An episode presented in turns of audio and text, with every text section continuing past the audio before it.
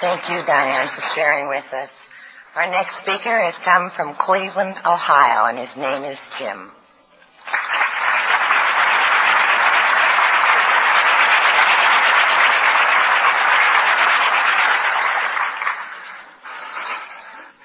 I thank you and good afternoon. It is wonderful to be here.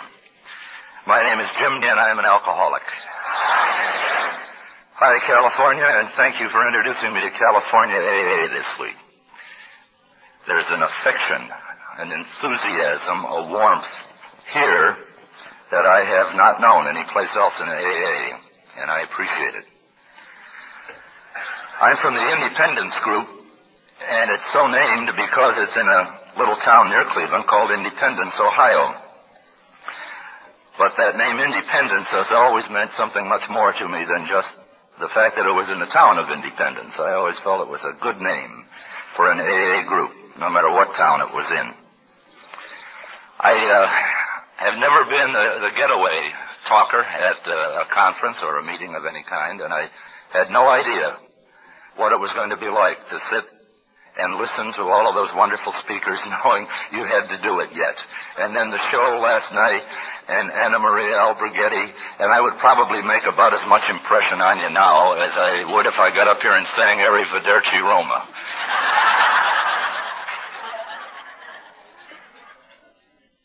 I heard a, a man who was the, the last speaker at a very good conference a couple of months ago in Georgia, a friend of mine from Chicago named Paul M. And he said that day he felt like Elizabeth Taylor's next husband. He, uh,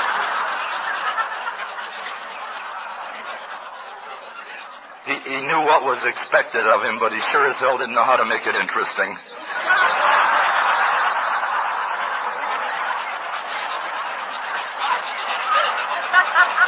and, and that's exactly the way I feel today.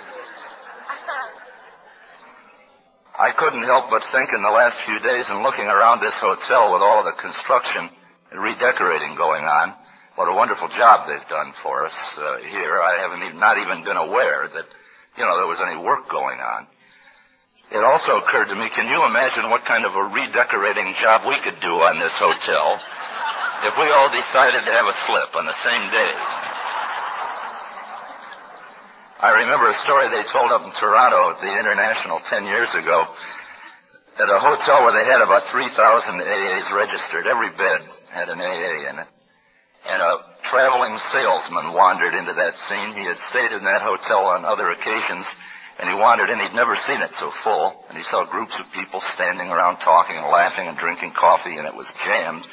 And they couldn't give him a room, and he said to the manager, who he knew, what's going on here? The manager said, why, this is a convention of Alcoholics Anonymous.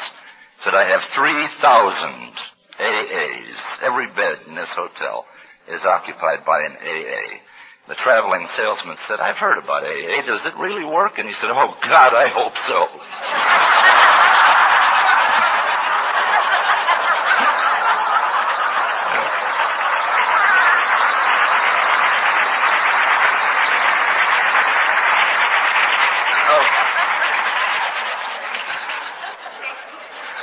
I'd be willing to bet the manager of this hotel, if he hasn't before been a praying man, is now, probably. I normally do not tell jokes uh, when I talk at an AA meeting, but having heard Harold and Joe and Clancy and having become aware the last few days of the standard of humor that is evidently acceptable at this roundup, I, uh,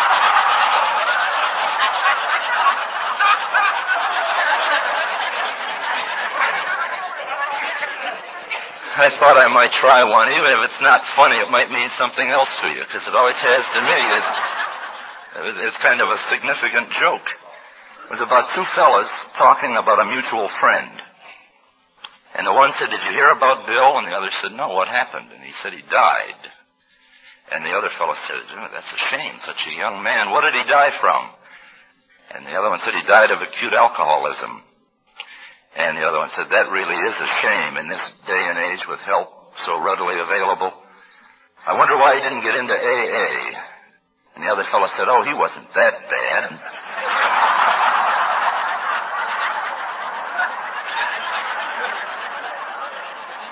the,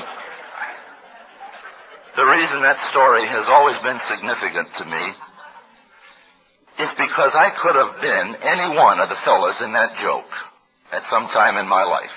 Any one of them. I could have been the one that died of acute alcoholism. I had every other symptom. I just didn't die from it. I could have been the one who said he wasn't that bad because there was a time in my life when I felt that going to other people or consulting someone else, looking for help, not doing it myself, was a fate worse than death. I really felt that way. Anybody else. And I would rather have died than told people, anybody else, some of the things that I had done and said and thought and the way I felt. And of course, the last 14, almost 15 years, I could have been the other man in the story who knew, who knew that help was readily. I don't know when I became an alcoholic. I started to drink when I was 17. I thought it was kind of the grown-up thing to do, I guess. And I drank until I was 34. I drank 17 years, and somewhere along the line I became an alcoholic. I don't know when. I don't care when anymore, but that question bothered me when I first came into this program. Bothered me for a couple of years. I heard people talk about crossing an invisible line between social drinking and problem drinking, and I wondered when I had done that because I thought of myself as having been a social drinker. And I wanted to know when I crossed the line and became a trouble drinker, a problem drinker.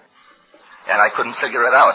There was a, a while there where I had a date all picked out that I thought maybe was it, but it, it turned out I started, you know, my memory cleared up and I started remembering things back before that. I remembered some here. Somebody mentioned Vallejo, California to me the other day. I had my first alcoholic blackout in Vallejo, California when I was 19 years old in the service. And I had forgotten that until somebody mentioned it. The symptoms were there then. And I didn't know when I became an alcoholic and my sponsors, and I had several of them at Independence Group. I needed several, I guess, and everybody claimed to be my sponsor or wanted to be uh, in some way, and I let them all. And they kept saying, don't worry about that. The answer to that question is unimportant. And I thought to myself, I didn't say it because they told me to keep my mouth shut and my ears open, and so I didn't say it. But I thought to myself, well, that's easy for you to say. It's not bugging you. Of course it's not important to you.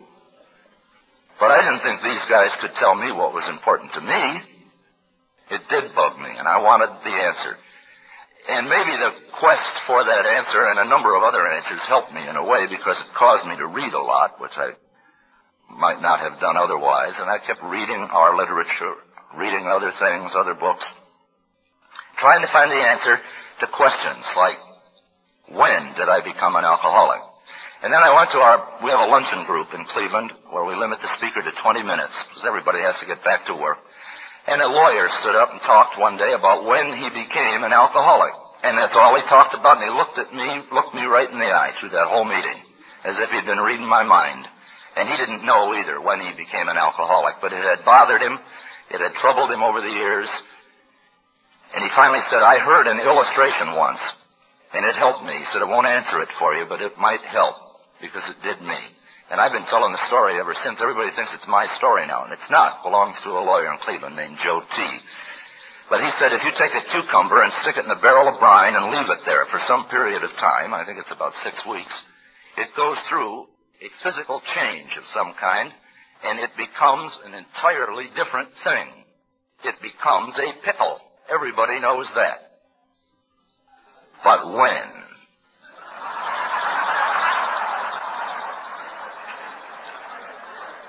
He said, does it become a pickle the moment you stick it in the brine? Or the moment before you take it out of the brine? Or at some magic moment halfway through the aging process, does it cross an invisible line between being a social cucumber and, and suddenly become a problem pickle?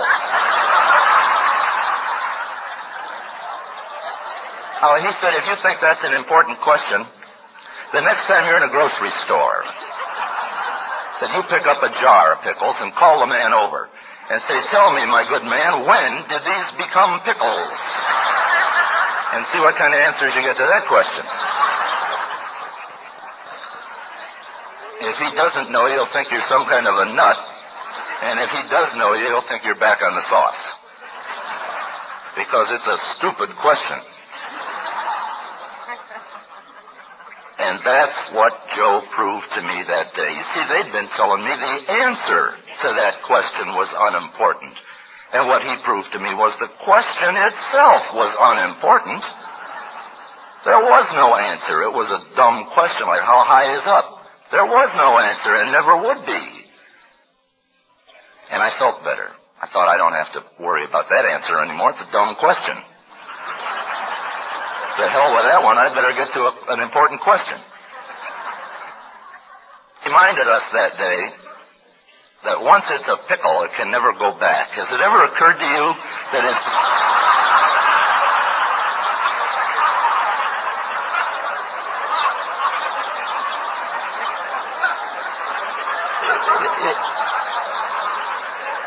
it's impossible to debrine one. There's any anybody can turn a cucumber into a pickle, but there is no process known to science that will make a pickle a cucumber again. When it's a pickle, it's a pickle for life. And that's not bad. It's just different. A pickle has a pretty good personality.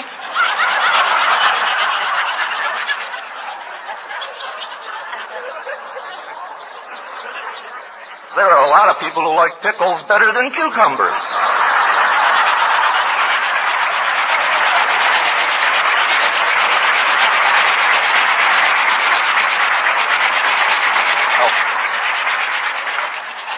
And I'm one of them.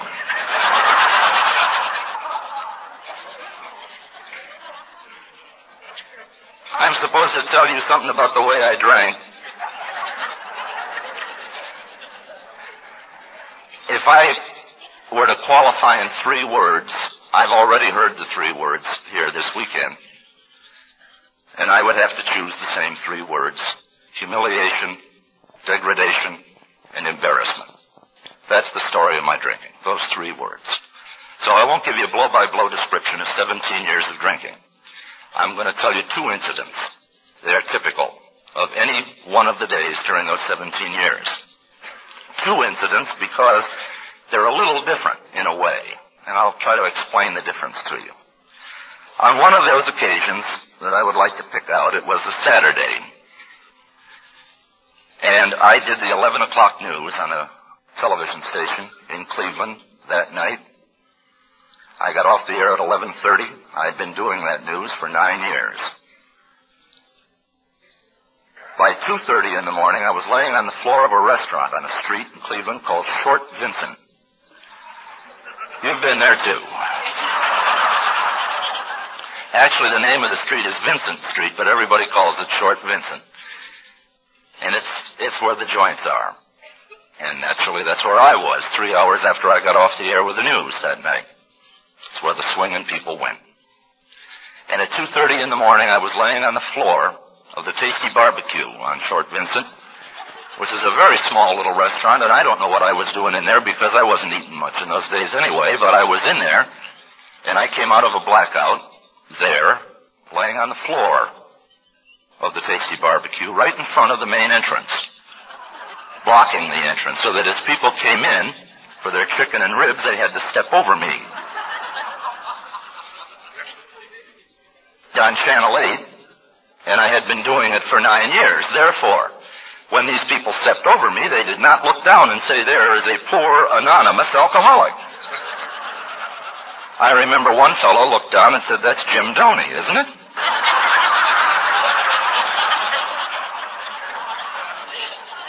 Says he does the news on Channel 8. And his girlfriend said, what's new, Jim?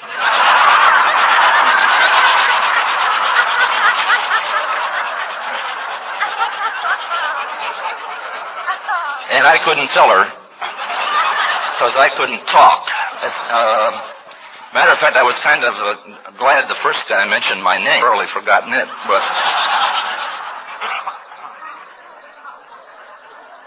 I was awake and conscious and I could see those people's marks, not any of which were complimentary.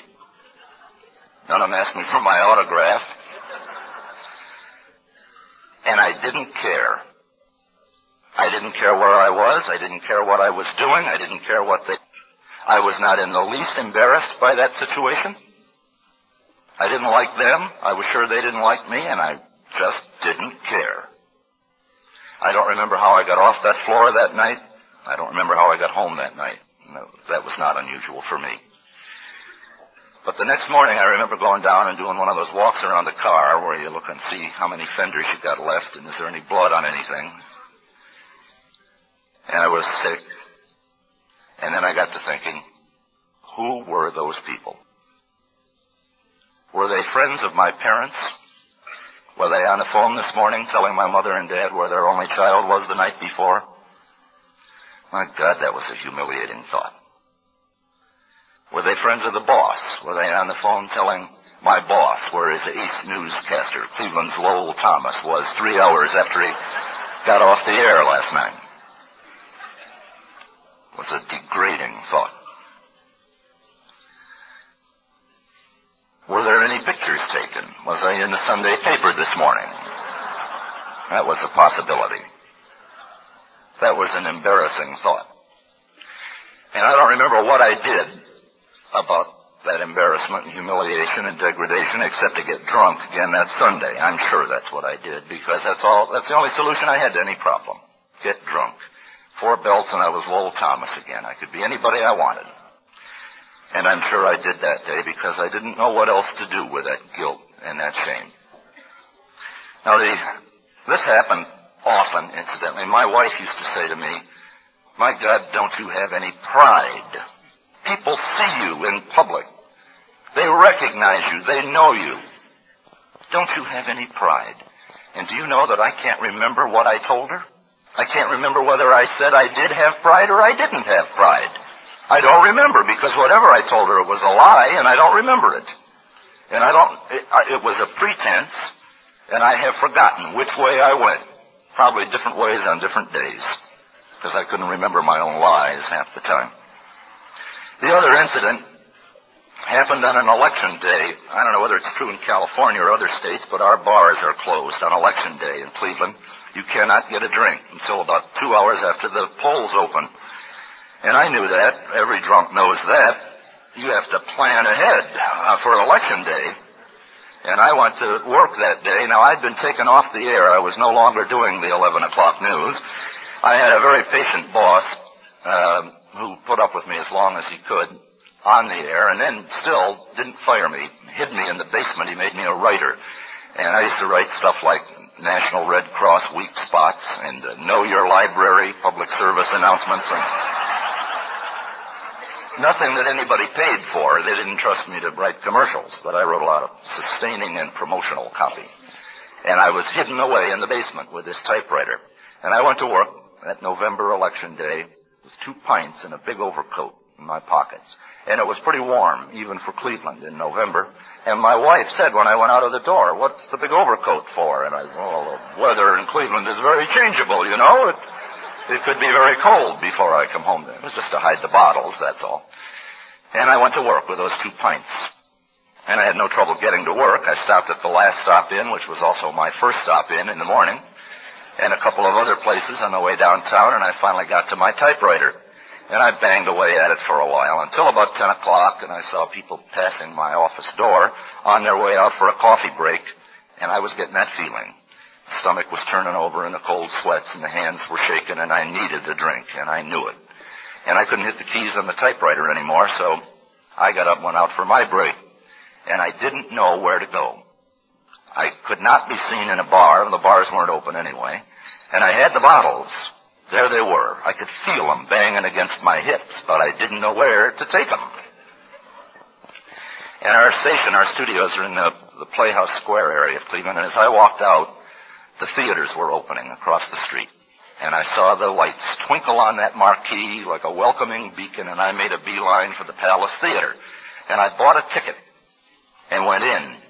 And I even sat down watched the film for a couple of minutes and then headed for the men's room. And I locked myself in the pay toilet. And I drank a pint of booze and I threw the empty and the brown paper bag in the wastebasket and went back to work. And I worked until about 2 o'clock in the afternoon. I worked straight through lunch. No reason to go to lunch. The bars were closed. So I worked straight through lunch. I used to work in flurries anyway. If I felt like working at all, I worked hard to get ahead so I could coast or to catch up because I was way behind. One or the other. And I felt like working that day, so I worked hard. And I wrote a lot of Know Your Library copy. And about 2 o'clock in the afternoon, I needed a drink again. I, I was on about a four-hour feeding schedule. I got got pretty sick after about four hours without one, and I knew now where to go. And I left the station, walked out, and headed across the street. Now, I did not go back to the Palace Theater. I was afraid that the girl in the box office would wonder why I was going to the same movie twice in the same day. And I didn't want her to lose any sleep over that, so I went to a different movie. I was even trying to con a girl in the box office. I never saw her before in my life, you know, but I, I was lying to her. And I went to a different movie and I didn't sit down and watch the film at all. I went immediately to the men's room, locked myself in the pay toilet, drank that other pint, wrapped the bottle in a brown paper bag, threw it in the wastebasket, and went back to work. And I finished out the day until the bars opened and I could get down to some serious drinking. My wife didn't know that I did that. My boss didn't know that I did that. My fellow workers didn't know that I did that. Nobody had to cover for me that day. Nobody had to write my copy. Nobody missed me. I wasn't gone any longer than anybody else in the station who took a normal coffee break. I even fooled the girl in the box office. I got away with that completely. Except for one person. Me. I knew that I did it. And I was ashamed that I did it. Because I wasn't brought up that way. I wasn't brought up to sit in a pay toilet, drinking booze out of a pint bottle. I never thought of myself living that way. A newscaster, yes, but not that life. I always fancied myself a pretty good drinker. You know, the He-Man kind of drinker. John Wayne type get drunk and win the war single-handed. Wallace Beery used to do it all the time. He was one of my idols. All those guys in the movies would get drunk and do something marvelous. And I always thought of myself as that kind of a drinker. I was a country club drinker. I could sit there and teach the guy not only how to do his job and properly mix a martini, but how to also properly chill the glass for my delicate taste. I could teach him how to do that. I'd end up out in the car with a bottle of hot vodka from under the front seat, you know, that was almost boiling. But that was part of the show at the country club bar to teach him how to chill my glass. I thought I was a pretty fancy drinker. I always identified with the guy in the back of Esquire in the Slick magazine ad who has just climbed a mountain or killed a tiger with his bare hands. And he's now standing in a paneled room in a silk smoking jacket with a glass of good booze in his right hand, and there's a fire roaring and a Dalmatian at his feet and a white bearskin rug, and he's telling a good friend about his accomplishments. That was me. That's the kind of a drinker I was. My sponsor was the same kind, and we have talked often about that ad and tried to project ourselves into it and figure out which one of us would burn a hole in his smoking jacket first.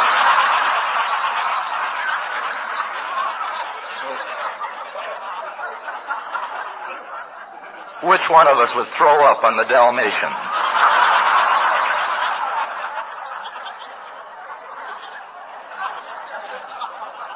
Which one of us would trip on the white bearskin rug and fall in the fireplace? And we are sure that our discussion of current events would eventually end up in a fistfight over politics, because that's, that's really the kind of drinkers we were. Gentlemen of distinction, the two of us. I'm afraid, even though I thought that's what I was, I will never make gentlemen of distinction until I pick up a copy of Esquire and turn it over and see a picture of a guy sitting in a paid toilet with a pint bottle. the Difference between those two kinds of humiliations, one public, one private. I think that was the difference. The one other people knew about. And I could face those in a way. I didn't like them, but I, I could laugh it off. I could fight back. I could throw up that bravado, that false front where you pretend you're a good sport and laugh at their jokes about you being a drunk and try to pretend it doesn't hurt, but it does, and you know it does. But at least you can fight back somehow.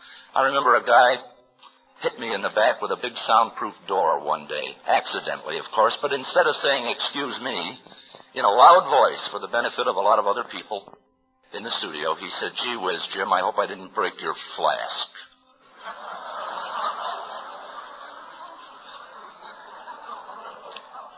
And he got a pretty good laugh with that line from uh, many other people in the studio who were also laughing at me. And I laughed, believe it or not, at that crack that day, or pretended to, because I didn't want him to know he had hurt me. And I couldn't let any of them know that.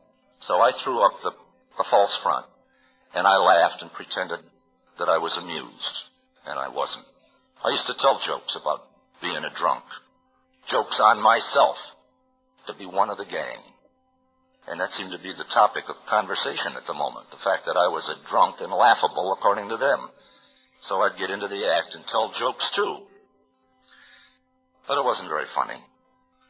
But at least I could fight back. I used to go home and pick a fight with my wife. I knew we were going to have one anyway, and I figured I may as well pick the subject tonight.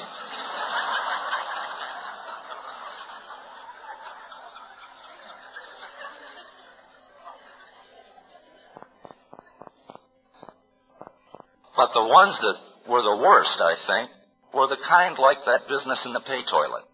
That only I knew about it. And there were many others like that. Some of them worse. Many of them.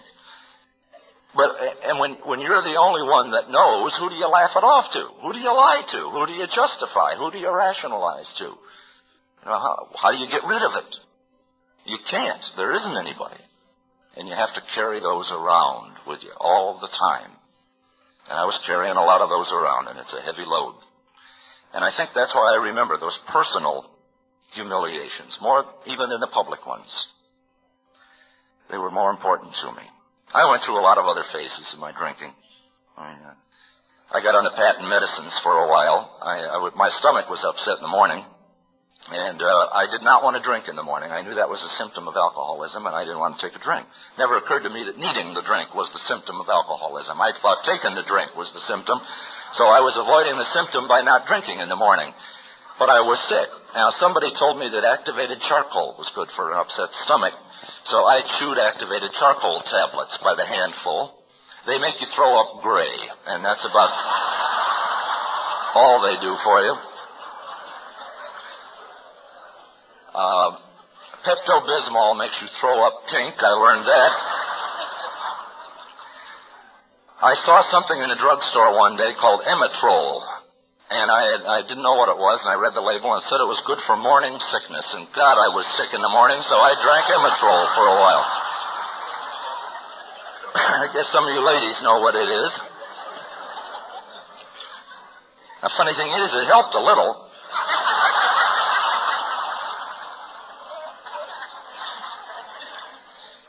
But it also made me throw up green. None of that worked.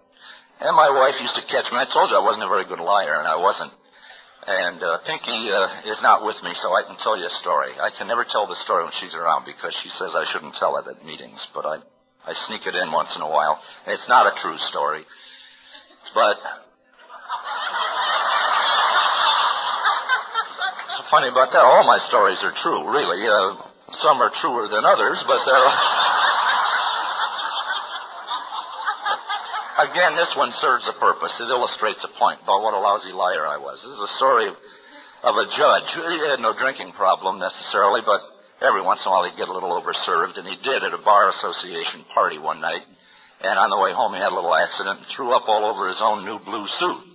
And he was very embarrassed by that incident, and he had to make up some sort of an excuse. So when he got home, he told his wife he'd pitched, picked up a hitchhiker, and this poor unfortunate hitchhiker was drunk and, and had become ill, and he had thrown up on his new blue suit.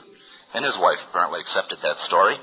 And he said, Don't you worry, my dear. He said, I took him right downtown, put him in the cell, and I'll have him up from in front of me tomorrow morning. So the next day, he was in his private chambers and the phone rang, and it was his wife. And uh, she said, That young man you picked up that got sick all over your new blue suit last night, has he come up before you yet this morning? The judge said, No, but don't you worry, my dear. I'm going to give him 30 days. And she said, You better give him 90 days. He crapped in your underwear, too.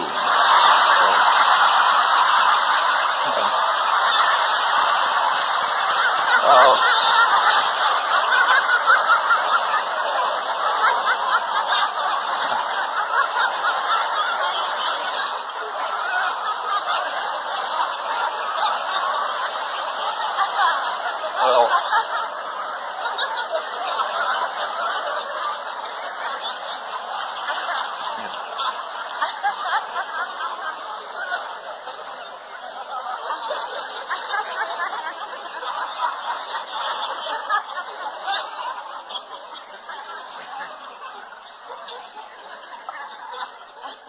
Could have been any fella in that story, too.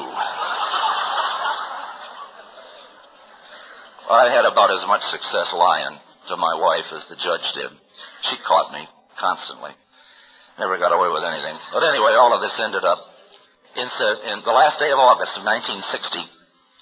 I got a telephone call. I had been laid off from my job finally, suspended. Not fired, but suspended.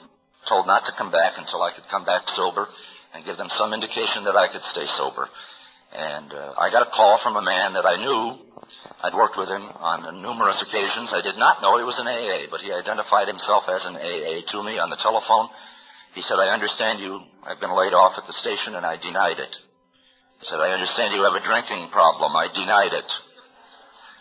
He said, Do you want to talk to anybody about anything? I said, No. And uh, he said, okay, and hung up. But there was another fella, and I can't even tell you how he knew about me, but he did. And he did not call. He came to the house. He carried the message in his hand. And he came to the house, and I was too sick and too weak to fight him. I knew him, too, and I hated him. Uh, the only place I had ever seen him was at a bar and uh, downtown Cleveland called Pierre's, where I hung out, hang out, hung out, hanged out. Anyway, I hung out there. And uh, he was a lawyer. I used, he was the guy I thought that invented the phrase "shyster lawyer is redundant." I used to call him a shyster all the time, and an ambulance chaser and stuff. And he used to accuse me of uh, slanting the news. And we didn't just didn't get along. We used to get into barroom arguments on any subject. We were both authorities on automobiles, football, women movie stars, religious leaders of the Western world atomic energy. We knew everything about everything. And we would argue. If he took one side, I took the other purposely. And this is the guy that came waltzing into my bedroom that day. I hadn't seen him for quite a while, and he looked good. He, he was well dressed and he was smiling. And he sat down, and I can remember thinking when he came in the room, boy, here comes the sermon. I knew he was from AA, and I knew a little bit, I thought about AA, and I thought, here comes the sermon. My friends have been giving me a hard time. Now here's an avowed enemy, and he's really going to lay me out. And of course he didn't. He surprised me. He started to tell me a little bit about his own drinking. He started to tell me what a rat he was when he drank. Well, I knew that. I'd been telling him that for years. I saw him in action. In fact, I could think of some things he was leaving out. I wasn't even in AA yet, and I was already taking another man's inventory. But he somehow convinced me to go to a place called Rosary Hall. And I thought it was Rosemary Hall. I thought it was named after a woman named Rosemary Hall. I did. I, I called it Rosemary Hall for a long time. I couldn't remember my sponsor's name. I had to write it down on a card and keep it in the in the table alongside my bed. And I'd see him coming down the hall, and I'd open the drawer and look closer. I'd say, "Hi, Ellis." I could not remember his name from one day to the next. But he slapped me in there, and it was a six day course. When I walked into Rosary Hall, uh, I was ready to go home immediately. I, uh, there were some big wooden doors, and I walked in there, and they had a couple of religious figurines sitting around, which indicated that I thought I was going to a hospital ward. And here were these figurines and things, and indicating that this was some sort of an institution for Catholic drunks. And I thought, well, that leaves me out on two counts. I'm going home. You know, I I was not ready to admit I was an alcoholic, nor did I want to get into a Catholic institution at that moment. But uh, they offered me a drink.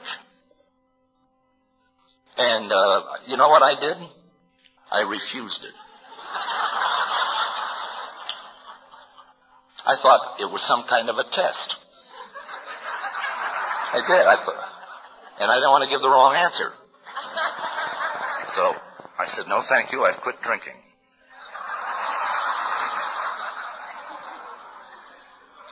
But the nurse insisted, and I was never one to resist too long when somebody insisted, so I took her drink, and they put me to bed. And uh, I looked forward to the next one, and uh, I was tapered off, and uh, for a while there, I thought I was a newspaper reporter. I was keeping some notes, and uh, I was going to write an expose of Sister Ignatia. I got it through my mind that this was some sort of a racket, that Sister Ignatia was not a real nun, that this was. You know, every once in a while you, you hear about a reporter who gets himself checked into a mental institution or a jail or something so he can write an expose about how he was really treated. Well, that's what I was going to do. I was going to sell my story to Reader's Digest. So my six days in Rosary Hall wouldn't be a total loss. And expose Sister Ignatia and her racket that she had running up here. I even kept notes. I sometimes wish I had the notes and I could see them now, and then other times I'm very glad I don't have those notes and that I have never seen them. For a couple of days, I thought I was on a boat, and I kept asking people how long they'd been aboard, which way's the galley, Where's the head, buddy? You know, stuff like nautical talk. And I don't know where I got it. I'd never been on a boat in my life. I, I took the Aquarama steamer cruise from Cleveland to Detroit once, and I was drunk the whole time, and I'm sure I didn't pick up any nautical vocabulary, and that was the only time I'd ever been on a boat. But I thought I was on an ocean liner at Rosary Hall. I had my last drink on September 4th, 1960, up to this point and uh, it was uh, in a paper cup. I'll never forget it. It was old Bardwell and Paraldehyde, and uh, the nurse was the bartender, and I'll even rem- remember her toast. She handed me that paper cup, and she said, "That's all you get, buddy." and I hope she's right. I tried to get out of Rosary Hall that night. I wanted to go home. My sponsor came down and talked to me. He finally let me talk to my wife on the phone. He said, if Pinky says you can go home, I'll let you go. And what I didn't know was my wife was at his house and knew why he had come downtown. The whole family knew I was throwing a Jerry down there, and he had set this all up and told them that he was going to let me talk to him, and there wasn't a snowball's chance in hell she was going to tell me I could come home, but I didn't know that, and I was trying to convince her that I was real sober and straight and ready to get out of there. And I couldn't hear her very well, and so I suddenly complained to her about the lousy connection on the ship to shore phone. And, and for some reason, she didn't understand that reference. She, uh, she was not aware that I was on a boat. And she said, Jim, I think you better try that one more day down there. So I went to bed, very reluctantly agreeing to stay one more day. And in the middle of the night, I heard noises in the parking lot across the street, so I got up and looked out the window. And I can't tell you exactly what was going on out there, but it was a grim scene. There were people coming and going on motorcycles and in automobiles, uh, quite a variety of people, uh, all ages, all colors, all sexes, and they were all armed with guns and knives and chains, and they were killing each other, and there was a great deal of bloodshed in the parking lot across from St. Vincent Charity Hospital that night. And I watched it all night. I tried to call the police and discovered it was very difficult to get a line out of Rosary Hall. And the nurse wouldn't help me. And the rest of the fellows wouldn't look. I was in a ward with 15 other guys, and none of them would look. I'd had some experience doing play-by-play sports many years ago, so I did a running blow-by-blow description of the rumble in the parking lot. And there was only one guy a fellow from Warren who told me later that he knew I was in DTs, but it sounded so good he got up and looked anyway.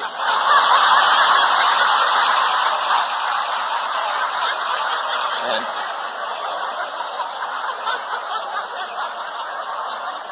and uh, this gave him a problem too because he was due to go home the next day and he didn't want to get caught looking out my window.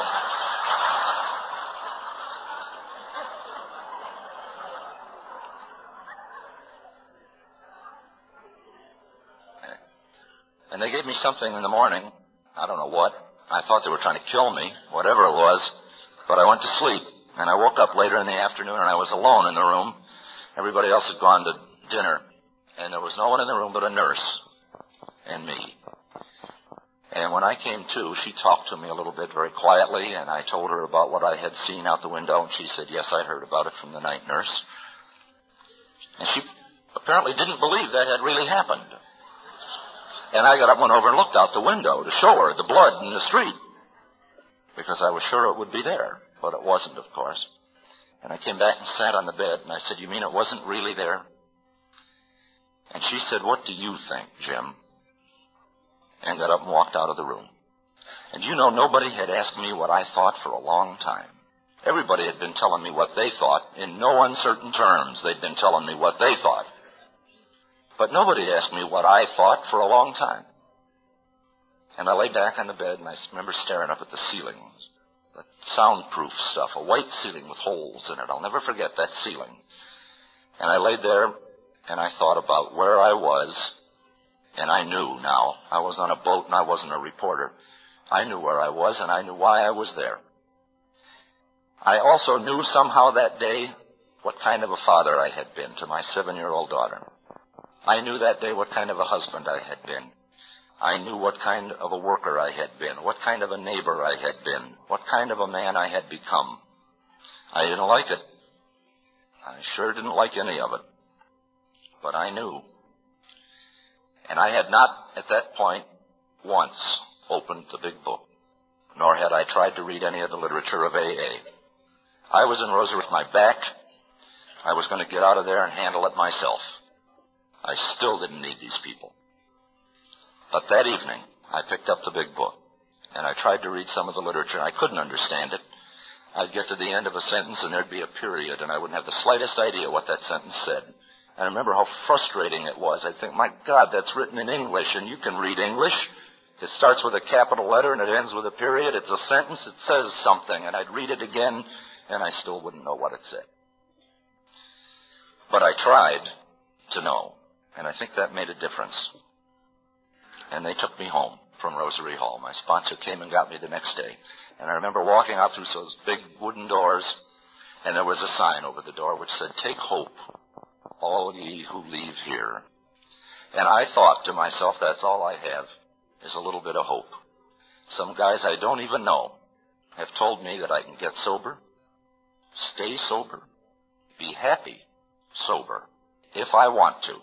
And I hope to hell they know what they're talking about, because I didn't know how to do it. I started to go to meetings right away. I liked them. I wanted to sneak into the first couple, of course. I wanted to wear a mask. I didn't want anybody to recognize the big famous television star going to a meeting.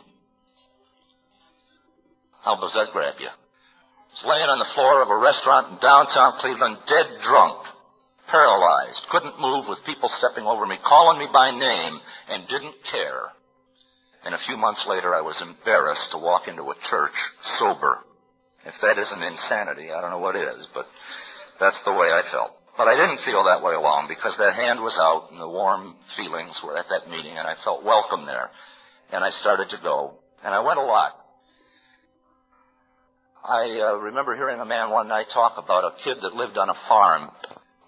And one day they put a circus poster up on the barn and he had never seen a circus. The kid worked on the farm all his life, had never seen anything. He'd never been off the farm. And he asked his father what it was. And there was a picture of a, an elephant and a clown and a pretty lady on a horse. And his father explained to him that was a circus. And he said, You've been working hard on the farm, and I have 50 cents to spare, and you'll have to walk to town, but I'll give you the 50 cents and you can go to the circus. And the little boy took off down the road.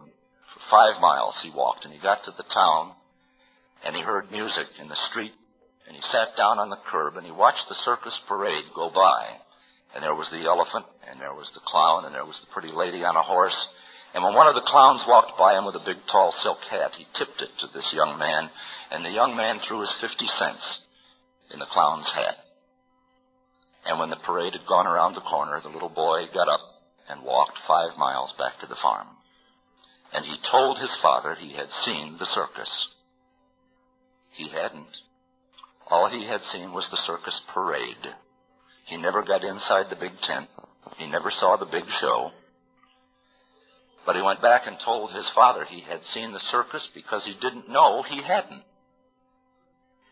He had seen what was on the poster, what was advertised, but he still hadn't seen the big show and he didn't even know what he missed. And one of my sponsors said to me, don't be like that kid. That's a sad story. Don't be a sad story in AA. Just don't just go with the advertising, what they tell you it's going to do for you. Don't just come see the parade and throw 50 cents in the hat once a week. He says, you get in it. Get in that big tent. Get in the big show. Get in it all the way. See the whole thing. Come often. Do what you can. Get active. Let it surround you. Let it consume you like alcohol consumed you. And then you'll see the really big show. Get in the inner circle. Get in it with both feet. Don't just see the parade pass you by. Said, I've seen guys do that. They're not around too long. The parade won't hold you. It's says, getting in it.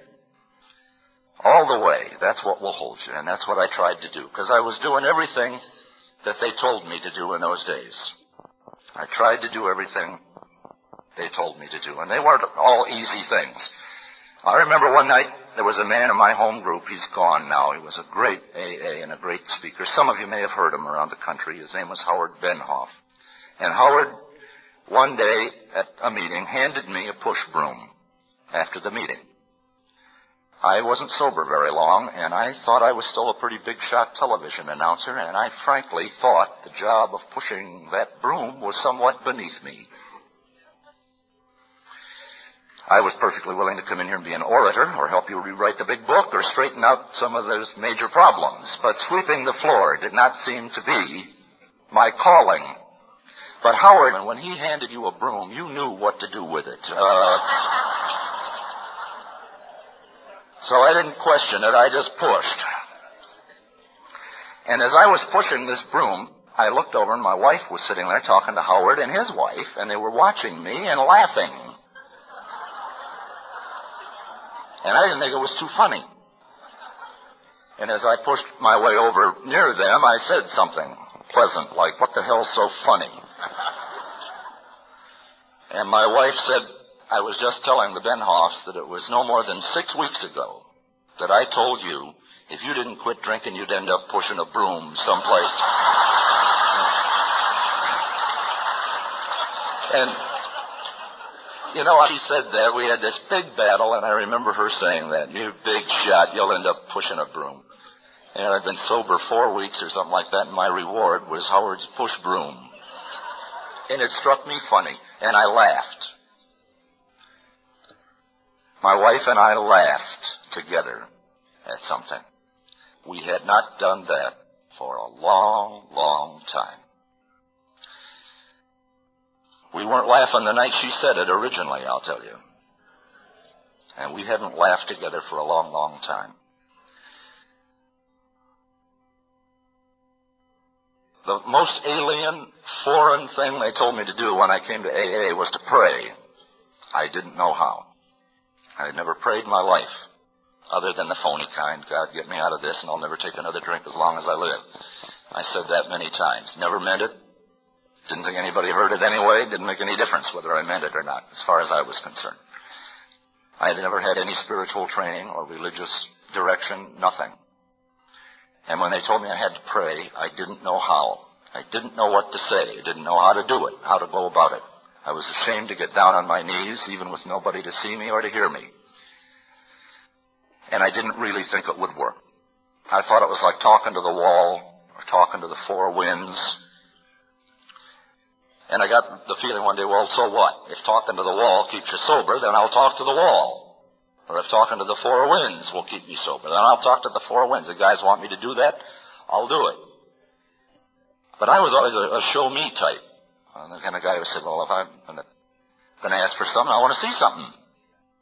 I want to see it or hear it or feel it or touch it or sm- accepting nebulous philosophies floating around in space. You know, I wanted it. Something concrete. And strangely enough, I started to get them. I, uh, I didn't know any formal prayer, so I made one up. I remember I, I had trouble, I didn't know the Lord's Prayer. when I came to AA. And I had to, I was ashamed to admit that. And I had to stand next to somebody and watch them, watch their lips to follow them correctly because I didn't know it by heart. And I heard another man say that at a meeting. He too came to AA the same way. And he admitted that at a meeting one night. And you know, I was so ashamed of that that I didn't even get up later and tell him that I felt the same way, that he had a friend in the audience, somebody who felt the same way he did. I was so ashamed I couldn't even admit it to him.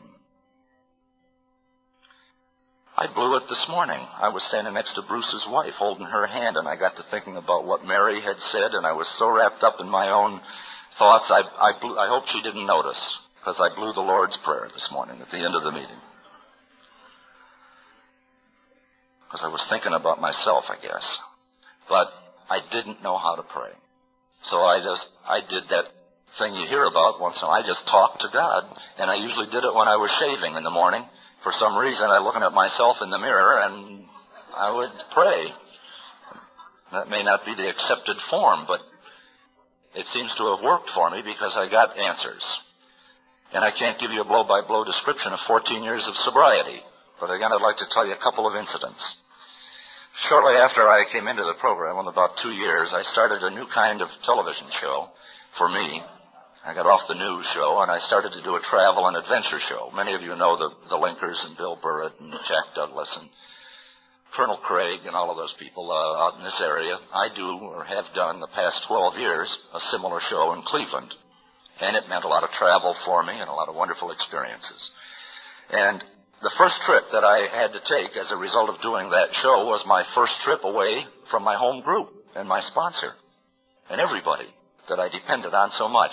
And travel was always bad for me. I couldn't get to, from Cleveland to Meadville, Pennsylvania sober. And all of a sudden they told me I was going around the world, around the world to make a film, to shoot a film for the television station. And I ended up in Hong Kong on that trip and I was thinking about drinking. I hadn't taken one, I hadn't bought one, but I was thinking about it, and the thought that was going through my mind was, if I took a drink, who would know? My sponsor wouldn't know, you know, my wife wouldn't know. Even if I got drunk, I could get sober by the time I got home, who would know? Well, I know now how foolish that was. I would have known. God, how I would have known. I remember waking up in the middle of the night with those dreams, you know, and that horrible feeling when you wake up after dreaming that you took a drink. That horrible feeling.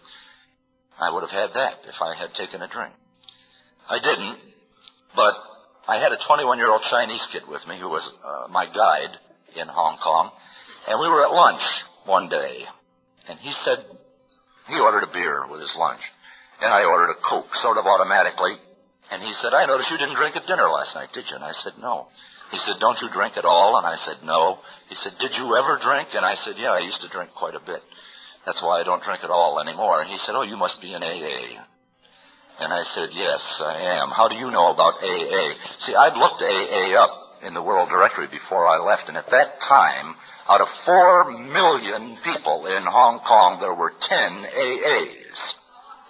Ten out of four million people. There were two groups of four each, one in Victoria, one in Kowloon, and two guys who listed themselves as independents. Those were the only listings in the book that year. And I said to this kid, How do you know about AA? And he said, We learned about it at Hong Kong University in our textbook. He said, They taught us what a wonderful job AA does for problem drinkers all over the world. He said, You know, I wish my father had had AA.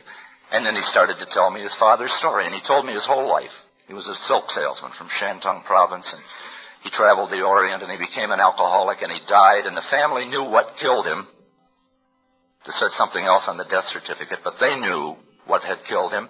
And they also knew there was something called AA that might have saved his life, that might have helped if they had had it in Hong Kong at that time. And he said, how grateful you must be for your sobriety.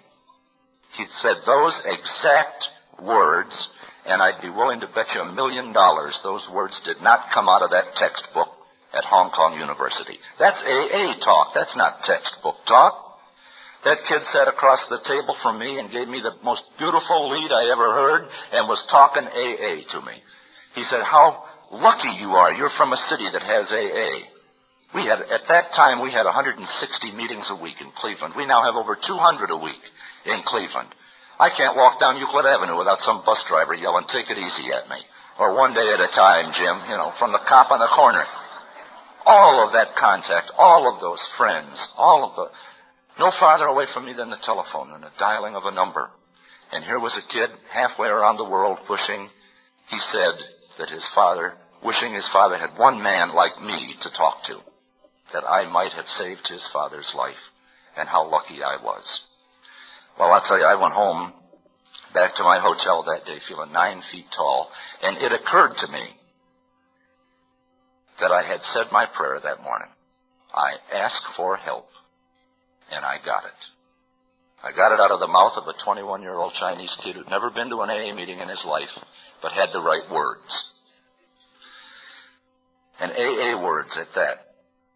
A couple of years ago, my daughter and I took the Colorado River trip down the Grand Canyon in the rubber rafts. Marvelous trip. And there were 18 Northern Ohio. I knew almost all of them personally.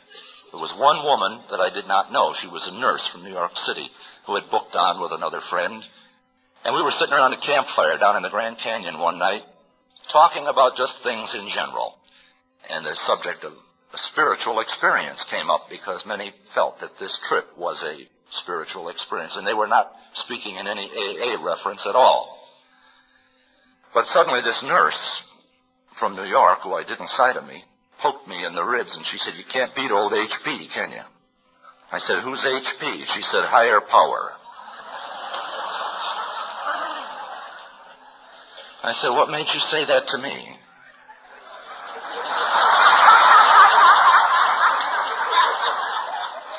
She said, I don't know. There's just something about the way you talk. I had the feeling you. I said, What group are you in? She said, I'm Al Anon in New York. We had many a meeting down the Colorado River the rest of that week. It's a good thing my daughter was with me, or the rest of the group would have thought we had a little something going because we a lot after that. But there it was.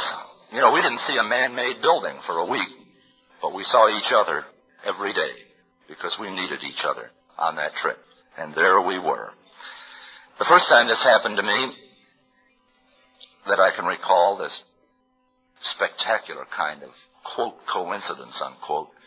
My, I got back to work and my boss asked me to go to a party that I didn't want to go to. It was a, a press type thing with a lot of newspaper people and radio and TV people. I'd only been sober two months, three months maybe. It was around Christmas time and it was a drunken brawl. It was an annual traditional thing and I knew it. It was an excuse for an afternoon cocktail party and it was always a round of toasts with sparkling burgundy and the newspaper guys zapped the radio and TV guys and vice versa with the toasts. They were nasty toasts, and whoever got in the, the biggest barb of the year won the competition. And everybody got very drunk. And I did not want to go to that party. I wasn't afraid that I'd drink, but I was afraid I would be embarrassed by not drinking. That uh, everybody'd end up with a glass of sparkling burgundy, and they'd drink theirs, and there would be mine sitting there like a red neon sign, blinking on and off, pointing at the guy with the problem, and you know, everybody would say he's not sociable and all that. And that they would really blast me with their toasts. So my boss insisted that I go to this party, and I was trying to be nice to him at the time, of course, to make amends. So I went to his party. And I ate lunch. It was the first time I ever ate lunch at that lunch. And it wasn't bad. And then they poured the burgundy. And as they came down the line, there were two waiters, and the one wiped out the glass with a towel, a little gesture. And he'd turn it right side up, swish it out. And the other guy with the bottle would fill it up right to the brim without spilling a drop. They were very professional. They got to me, and the guy turned my glass up and swished it out. And the fellow with the bottle turned it back upside down and filled up the next one. The bottle went by me so fast I couldn't even read the label on it. Just. And I toasted with my water glass, and nobody noticed. Nobody said anything. They were very kind to me in the toasts. They kidded me about the news show, but not about drinking or not drinking. I worried for two weeks about that incident, and it was gone in an instant. You see, I had not yet learned that it's never embarrassing to be sober. Never. I, uh,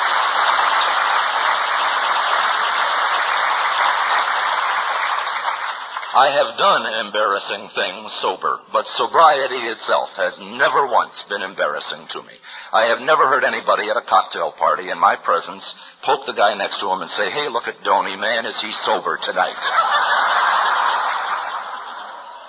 but I didn't know that yet. But I learned it that night, and I found the waiter later. And I said, did my boss tell you to do that? And he said, hell no, I saw you at Rosary Hall.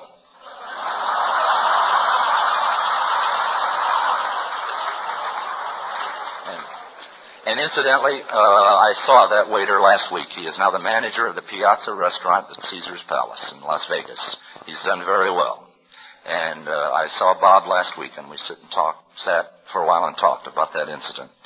And he, he was uh, a part of several other stories, uh, too, involving those, quote, coincidence, unquote, that I just don't believe are coincidence anymore. They happen too often. They happen too much. They're too pat. I'm the guy that said, show me something, and boy, he does. He shows me something, something I can hear, something I can see, something I can feel. The things that I really wanted, I get. Hear about this Christmas party later, and how, what a coincidence it was, you know, that I drew an AA waiter and he went right down my throat. So what the hell do you mean coincidence? He said, did you say your prayer? I said, yes. He said, what do you ask for when you pray? Said, well, I usually say I'm Jim Doney, and I'm an alcoholic, and I would like to stay sober today, and I will do my best, but help me if it gets difficult, show me the way if I get lost. He said, all right, you asked for help and you got help. What the hell's so coincidental about that? Because you haven't been paying attention at the meetings. That's what we've been telling you. That's how it works. You go to a meeting, you say, look around, a bunch of people sitting there smiling, and you say, hey, it works. And they say, yeah, we know. It works for us too. And the next day you get up and you say the prayer, and you get the help, and before you go to bed you thank God for it. And that's another day of sobriety. And it's just that simple. They only promised me one thing when I came to AA. My sponsor said you will get sobriety if you want it. That's all. You won't get your job back. Your wife may not love you anymore. You may not, your kid may not like you. You may not get a Cadillac, but you can get sobriety if you want it, one day at a time. And he was right. That's the only reward. But there have been so many results since then of that sobriety, so many that I can't recount all of them. I know I remember an incident after I was sober a year in which my seven year old daughter was sitting on my lap and reached over and put her arm around my neck and gave me a hug. And got down and walked away. Now, it's not unusual for a father to get a hug from a seven year old daughter, is it? It was then, it was the first hug I ever got from my daughter, and I'll never forget it. I remember shaking hands with my father one day who had a little something extra in the grip. A little something, little look in his eye or warmth, something. I don't know what it was. Exactly, but it reflected, I think, some pride in his only son for the first time for a long time. I'll never forget that handshake. I remember things my mother has said to me in the last 14 years. I remember things my wife has said to me.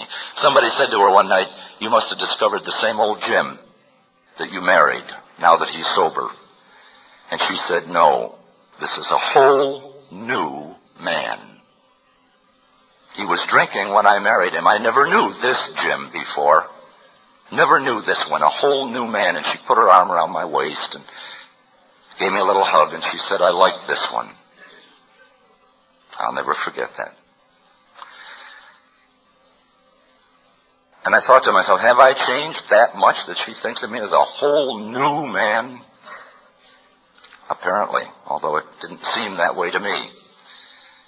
And when those little incidents happened, I remember another story that a man around Cleveland used to tell about a cobbler who lived a good life all his life, never hurt anybody, never did anything wrong.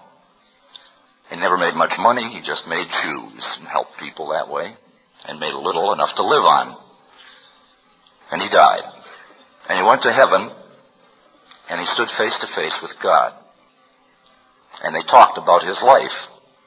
And God said, You lived a very good life and you're to be commended. But he said there was something always bothering you. A little frustration of some kind. What was that? And the man said, well, I believed all my life. But he said, I always wanted just one little concrete thing. I wanted to hear your voice once. I wanted to see your face once. I wanted to feel your touch just once for reassurance.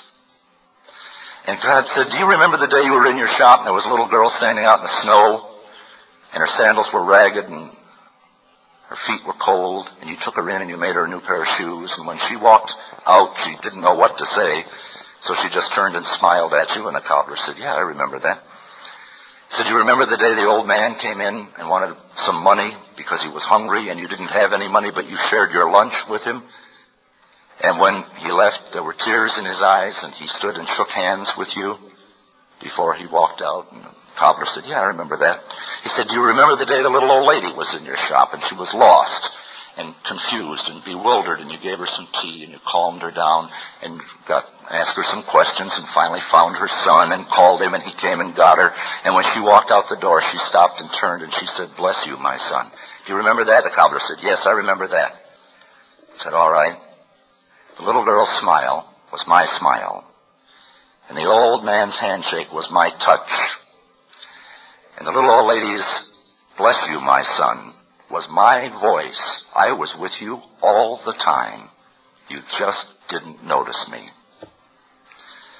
Well, when my little girl puts her arm around my neck and gives me a hug, and when my father touches my hand with that little extra look in his eye, and when my wife and my mother say those sweet words about me now, if I want to interpret that as a conscious contact with God, I do. You don't have to believe it. You don't have to agree with me. You can say, I'm not right, but you can't say I'm wrong. Because I'm sober, and that's the way I interpret those things. I think He is with me all the time. And unlike the cobbler, I want to notice. I want to be aware. You have helped so much to make me aware this weekend of so many things, for which I am so grateful. I want to leave you with one last little slogan that I made up myself, and I hope that uh, Father Joe is, uh, isn't right when he says that uh, having a mortal sin. Uh, my little slogan is easy for me to remember. It's look in, look up, and look out. Uh, it's only six words, and each little for different things when I came here. They said, look into AA. And I did. I investigated a little bit, and found out what it was all about, and I liked it. And then after I was in, they said, look into yourself. And that was not so much fun. I didn't like doing that much. But I realized I had to do it. A searching and fearless moral inventory is not easy. But I did. And I have to keep doing that, I have discovered too. They said, there are people here you can look up to examples. And there were marvelous people to look up to. And they taught me a way that I could look up in a much broader sense, in a spiritual way. My own way. They allowed me the freedom to do it my own way. The only atmosphere, I think, under which I could do it. But they pointed the way and showed me how to look up in a truly spiritual sense. And they said you have to look out for the other guy. And when you look out for him, you try to carry the message and do what you can. And look out for him who still suffers. And I think we look out for each other in other ways too.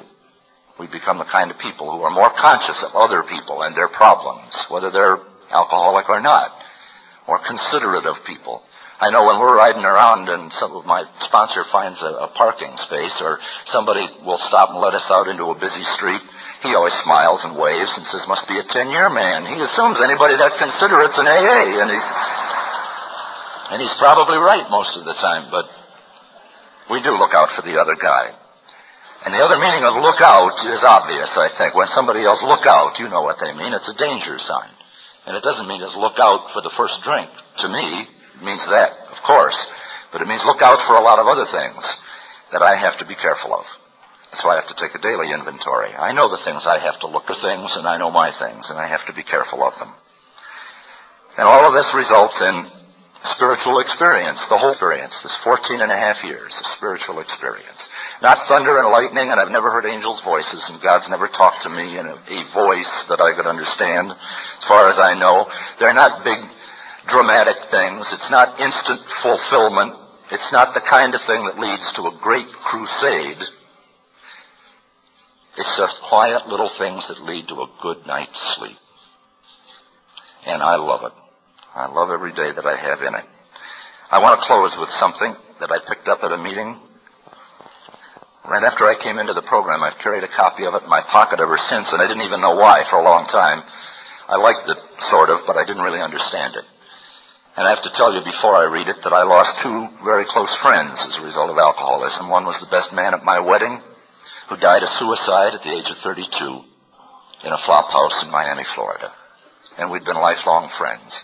The other was another high school friend who died after a slip and a binge, died in Rosary Hall in DTs when he died, physically worn out, shot at the age of 35. I used, to be the one who asked, why me? You know, why a drunk? Why me? Why am I alive? Because I asked God for strength that I might achieve. I was made weak that I might learn humbly to obey, that I might do great things I was given infirmity that I might do better things. I asked for riches that I might be happy. I was given poverty that I might be wise. I asked for power that I might have the praise of men. I was given weakness that I might feel the need of God. I asked for all things that I might enjoy life. I was given life that I might enjoy all things. I got nothing that I asked for, but everything that I had hoped for. Almost despite myself, my unspoken prayers were answered, and I am among all men most richly blessed. Thank you.